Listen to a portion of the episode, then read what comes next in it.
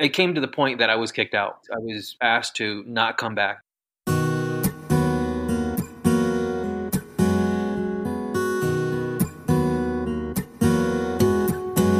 Welcome to Walk Like a Hebrew, the podcast where we learn to walk out our faith like our Messiah, Yeshua, also known as Jesus. I'm Jody Odell. This is episode 6, an interview with Jose and Lexi Garcia of Northern California. Listen as the Garcias share about their journey into the whole Word of God lifestyle. I'm here with Jose and Lexi Garcia, and we're here to talk about their walk as Torah keepers. Welcome, guys. How are you doing? We're doing great. Thank you for having us. Thank you. Yeah, thank you for being willing to be interviewed. Um, so, just tell me a little bit about yourself. We've been married for 20 years this year. Wow, congratulations. Congratulations. We have we have three boys, three young men, and um, we're just living life and trying to walk as Jesus walked. Awesome. That is fantastic. So, can you just tell me a little bit about your faith background, where you came from before this walk? Um, I was raised in the church and in like a Assemblies of God vineyard, more uh, like evangelical, Pentecostal, maybe charismatic. I would say charismatic, not really Pentecostal churches. Okay. I also, um, well, grew up. My parents, my father was a Catholic, kind of culturally Catholic, if you will, and my mother um, tried to raise us as best she could in mainstream Christian church. So uh, up until probably the age of 40, um, I was going to mainstream uh, Christian church and really, really involved in, in ministry. So, tell us about your depth of involvement in ministries. Like, what did you guys do? We helped, um, we were leading the college group. I, at least I did the college group. My wife was in charge of the high school youth group. I was a, a board member uh, and one of the elders in the church. Uh, we did that probably for about 10 years. And we just we really enjoyed working with younger uh, kids and kind of sharing scripture with them and trying to be a testimony to them. Wow. And uh, so I wasn't in charge of the youth group, I just helped out. And I was involved in ladies' ministry. I was an usher at church.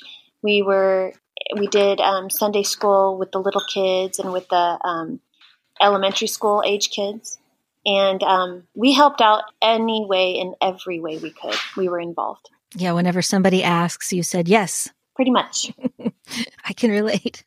So what was it? What was the the thing, the the one thing that kind of changed your course, your your faith trajectory, I guess you'd say. Um, was there one single thing or was it did it happen over time or what? Um, tell us about that. Okay. Um, actually working in youth group, uh, I was involved with the high schoolers and um, we were studying the Beatitudes and I was at a thrift store and saw The Beatitudes in the Lord's Prayer by William Barclay, which is considered actually a heretical book by most mainstream Christians because um, of some of the ideas in it.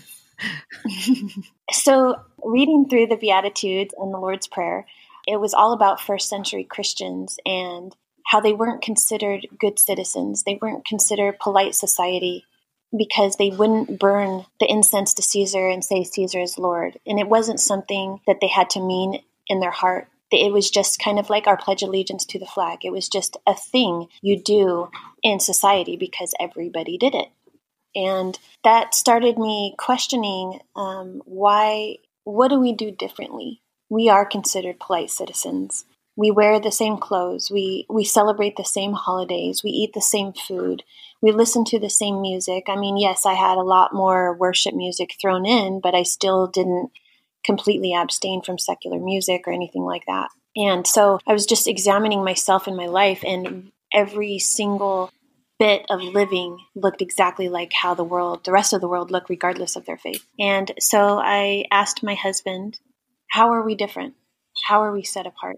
And that was, I think, the one thing was that book was reading about people being tortured for their faith and for their non compromising attitude and posture towards the Lord, they would not do anything that could be construed as they had an idol in their life. They were completely sold out to Christ. So that was the Beatitudes and the Lord's Prayer by William Barclay? Yes. Excellent. Wow. So Gosh. What did you do? I mean, what did what did you do once you figured out that you were basically living like the rest of the world, even as somebody who was supposed to be set apart? How did you how did you change that? It started with um, with that question my wife asked is is how are we set apart? How are we different? And in the midst of that time, I was meeting Tuesday mornings uh, with about seven different men. Three of them were pastors of a church that went to seminary, and some of them were older gentlemen, 55. I mean, people that I respected and, and loved. Um, some of the other ones were men that were elders in the church. Uh, the other ones were youth leaders that have been in the church for years that I've been serving alongside with them for probably the last 10 years. Um, another one was my brother, who also I, I served very closely with him in, in ministry and missions. And so I, I, began to ask them some of these questions as I started to, to study out scripture and, and why do we go to church on Sunday? What's wrong with the Sabbath? And if it is a commandment, why do we exclude it and why do we not abide by it? And some of the answers I was getting from some of these men just didn't reconcile. Uh, some of the responses are the same ones we hear all the time: is well, that's you know that's for the Jews, or or that's done away with, or or now it's you know any day it could be the Sabbath as long as you do it unto the Lord. Jesus is the Sabbath. And so so I kept digging in, and probably probably for six months, a year, actually a year, a year. As I as I would dig, I'd come back and I asked them questions, and then I'd come back to my wife and I'd say, "Well, this is how we're set apart." And then she'd say, "Wait, but what about this question?" And so she posed another question that would leave me digging some more because it, I couldn't reconcile it with what the men were telling me, the men that I've known for years and I met with.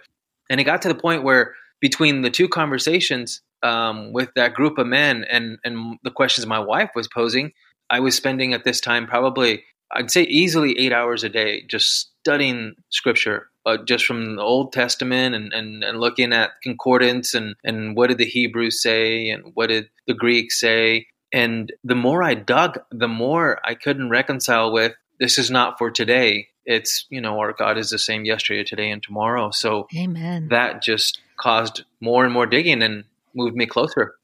So just to back up for one second, yeah. um, we were coming up, we were ending 2012 when I was reading this book. And so the new year was coming. And for New Year's resolution, I challenged my husband and my children to try to live biblically and keep the Sabbath, keep the feasts, even though we didn't have a clue, and um, eat biblically and do all the things that try to live as biblically as we can. And I challenged my husband to study and to please as soon as you find the, the, the loophole, the way out, that Jesus paid it all, that he undid all this, that we wouldn't, we would stop. As soon as he found that scripture that said, well, this is not for today. This is not for you Christians. This is not for you non Jews. Just study, find me where it says, and we'll stop. So we started out 2013 really trying to live a set apart lifestyle. So as he's meeting with these guys, all of 2013 and challenging them and studying and, and really wrestling with all of it, this was all going on. We're completely radically changing our lives. We're going to synagogue. We're just doing weird, weird things in the eyes of our mainstream friends. And did he ever find that scripture? No. But he, you know, on in November, so we had been doing this for a whole year, almost 11 months in November of 2013. Um, he came to me and said, You know, after he's meeting with these guys, you know, Christmas was a huge deal in our house. So, you know, the holidays are nearing. We've weirded a lot of people out. Everybody, we're feeling a little bit abandoned, a little bit bruised, a little bit beaten up. And, um, you know, obviously we thought we went crazy because we couldn't find fellowship. And nobody, nobody agreed with us and thought we were just becoming Jews. Yeah. So he said, You know, I think Christmas is just a, a, time to bring light to the darkness. And that's very biblical. And, uh, you know, it's a, it's a dark time of year, and, you know, we are, are lighting it up. I don't see what's wrong with that, Lexi.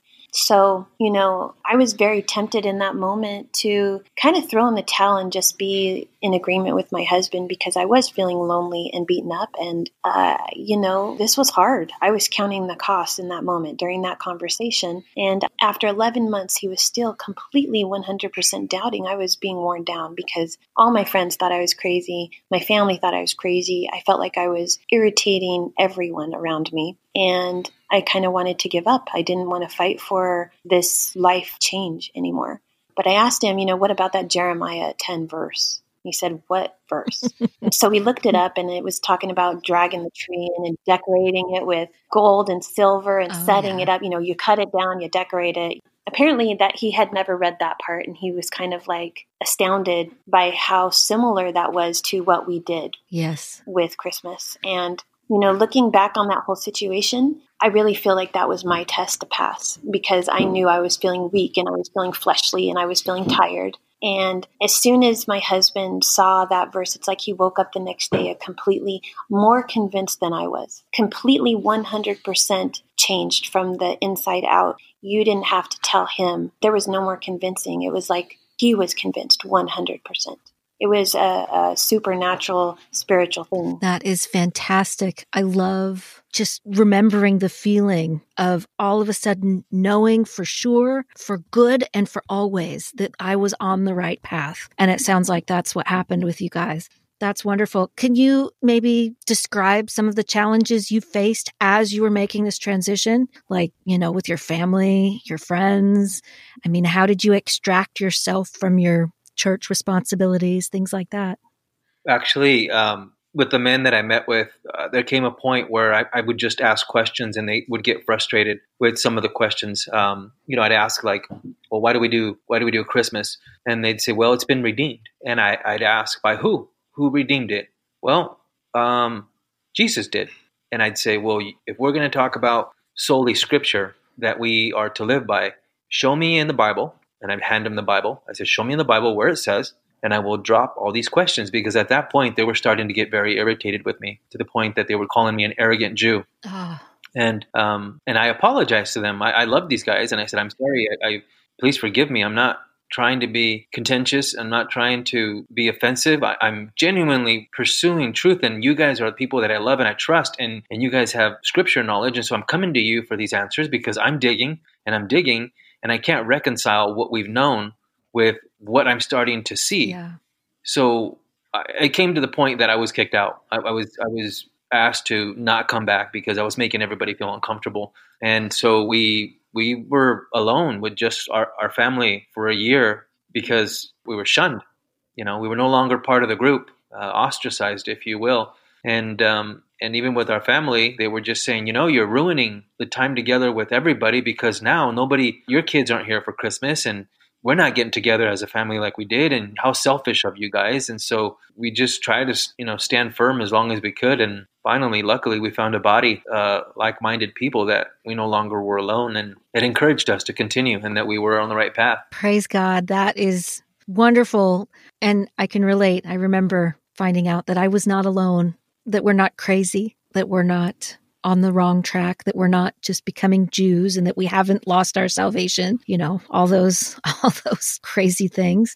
So, how about joys? What are some of the wonderful things that you guys have experienced since you made this transition in your life? You know, I, I'd say the blessings more than anything. Like the the blessings that we've seen in our lives since we've walked in this path brings joy because there's no doubt from the things that we've gone through since we've started this walk and early on some of the testing that really took place in our lives in our with family, um, there was a tremendous amount of test in, in our body, and our church knows about it. Um, the Lord just gave us favor in the end, and a tremendous amount of favor even afterwards. But in the beginning, I think it was testing us to see will we stand firm in the midst of what seemed persecution, in the midst of just bad things happening.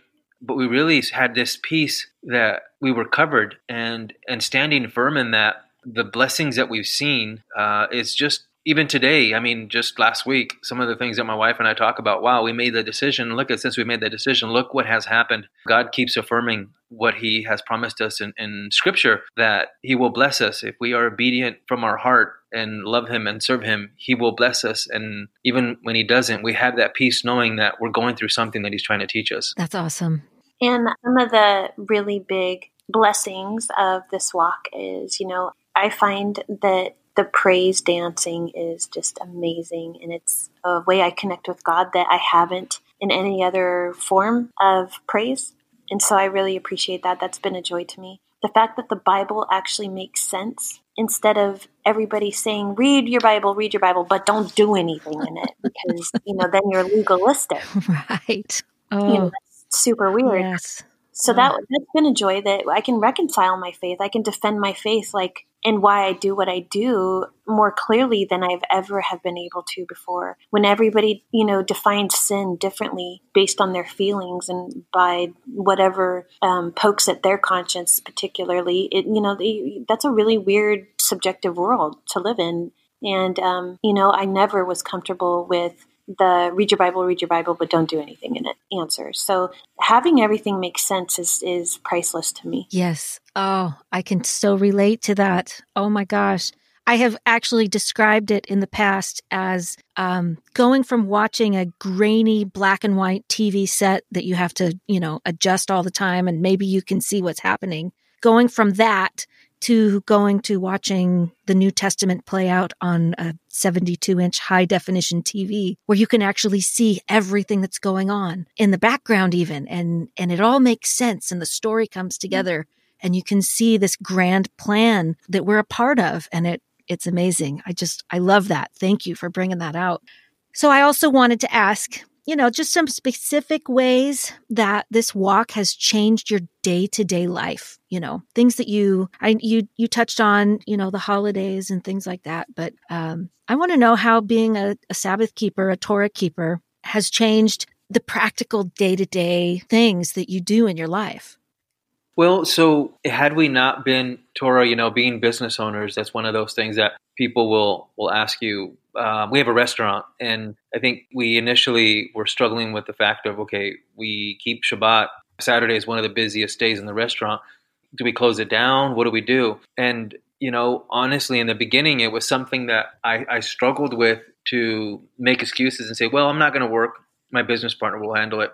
But I didn't have peace about it. Um, and as we went on with the restaurant, um, I, I, came to a point where I just I talked to my partner and I said, you know, I'm not comfortable moving forward anymore in the restaurant. It's doing very well, and and it's it obviously is successful. And Saturday is a big day, but either we close on Saturdays or I sell my part of the business and that's not something that's practical in today's world. I mean, most people say you're you're you're crazy to give that up, but to me, it, it didn't really matter. I, I figured, you know, I'd rather move forward in, in doing something with God's blessing than to try to tackle it myself and, and be on my own.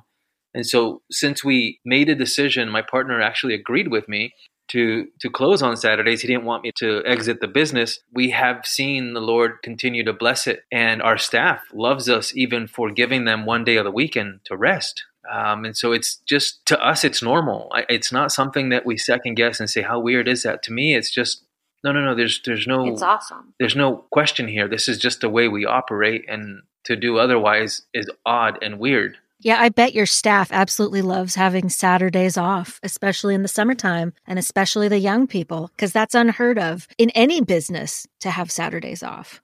Yeah, completely. I think one big change is, um, you know, it's like we're having Thanksgiving every weekend because we clean our house, we prep, we really try to take the preparation day seriously. And because we're two people who can't relax when there's things to be done and we look around and we see uh, dishes to be done or um, laundry to be done or dust everywhere. So, one thing that we do is really prep our house every Friday for a really restful Sabbath so that we can relax and really have that peace and that appointment with uh, Yahweh that we wouldn't have otherwise because we're distracted by the dirt or the mess around us. Awesome. I'm really glad you brought that out because that was something that really impacted my family as well. Up until we became Sabbath keepers, we never had days off and the house never really got clean. And now it's completely the opposite. That's definitely a bonus for living our life the way the Messiah lived his, at least as much as mm-hmm. we can right now. So, I would like for you to share with our audience your top three favorite resources Well, one of the ministries we really are involved in is um, Safe Haven Sustainable Farms, which is where Growing in Torah comes out of, and I happen to be a board member with them, and so we we do a lot of ministry with them and, and join We them attend and the feast there. attend the feast there with a lot of our friends that have become family now. And as far as other uh, resources, we enjoy listening to to Zach Bauer, to Brad Scott, and uh, what else, honey? Uh, I would just say, I think in the beginning we were super excited to listen to teachers and to people because, you know, everything's so radical and weird and it's a whole new way of thinking and you're taking off, you know, the old system and the theology of what you you're unlearning so much. So um, I would say in the beginning we listened to everything. We listened to everyone, and now I would say we kind of yeah we really he's tapping his Bible we really have simplified it and we just read the word and we talk about it and we try to examine um, really what it's saying to us instead of being removed as though this was for the Jews. You know, we're just really trying to dive in, figure out what it means, and just back to the basics, I would say. Anymore, we don't really listen to teachers. We, we do we, we do watch Aleph Beta just because I think it's kind of interesting to get the Hebrew perspective. I know that they they don't embrace Messiah, but they do have some really good insights on Torah. Mhm. And uh, you know the Torah portions that they post are, I think, valuable. But um, as far as resources and stuff like that, I, I would say, you know, we'll check something out if somebody suggests it. But for the most part, we're just reading our Bibles and chatting with others, chatting with our friends face to face at fellowship. Awesome. Yeah, I would like to um, just point out about Aleph Beta. I also absolutely love that ministry. And it seems to me that every single writer of the New Testament knew the Torah inside out and upside down. And that's what Rabbi David Fohrman at Aleph Beta has is 3,000 years of some of the most in-depth Bible study that you can imagine at his disposal and to give us little tidbits every week that pertain to whatever it is that we're reading in the word is just incredible mm. sometimes. Sometimes it's a little bit weird because I'm not Jewish and I don't necessarily have a Hebraic perspective, but I still really enjoy listening and learning because a lot of what he teaches is probably what Paul the apostle studied and all of the other apostles and Yeshua himself. I'm sure they knew a lot of those same things because they came from that same Mhm. background. And so that's what I have to say about that. well, I appreciate this, guys. Thank you so much for taking 40 minutes out of your day. Thank you so much, Jody. We appreciate it. Yeah, we do. Thank you for listening to Walk Like a Hebrew. This podcast is entirely listener supported, so if you like what you hear and you'd like to hear more, please visit our website at sheholdsforth.com and click on the donate button. That's S H E H O L D S F O R T H dot com. Many thanks to Jack Lane for the music, which can be found at his website, jackmlane.com. May Yehovah bless you. We'll catch you next time.